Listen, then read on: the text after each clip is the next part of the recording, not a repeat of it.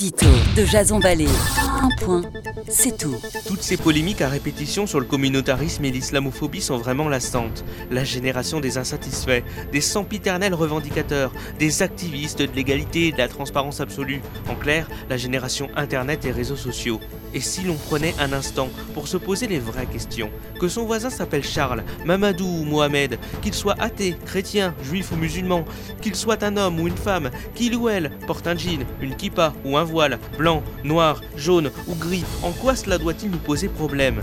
Les médias ont cette fâcheuse habitude de monter en épingle des sujets qui ne concernent pas au premier plan les gens.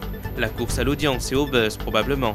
Pourtant, au lendemain de la journée internationale du droit des femmes, tant de combats plus importants sont à mener. Davantage de parité et de représentativité dans les postes à responsabilité, la lutte contre les violences conjugales, l'inceste ou le harcèlement de rue. Tous ces combats sont bien plus importants que d'étaler en place publique les noms de professeurs qui ne font que leur métier, apprendre aux étudiants à se forger une opinion et à la défendre sur la base de travaux de recherche. Édito.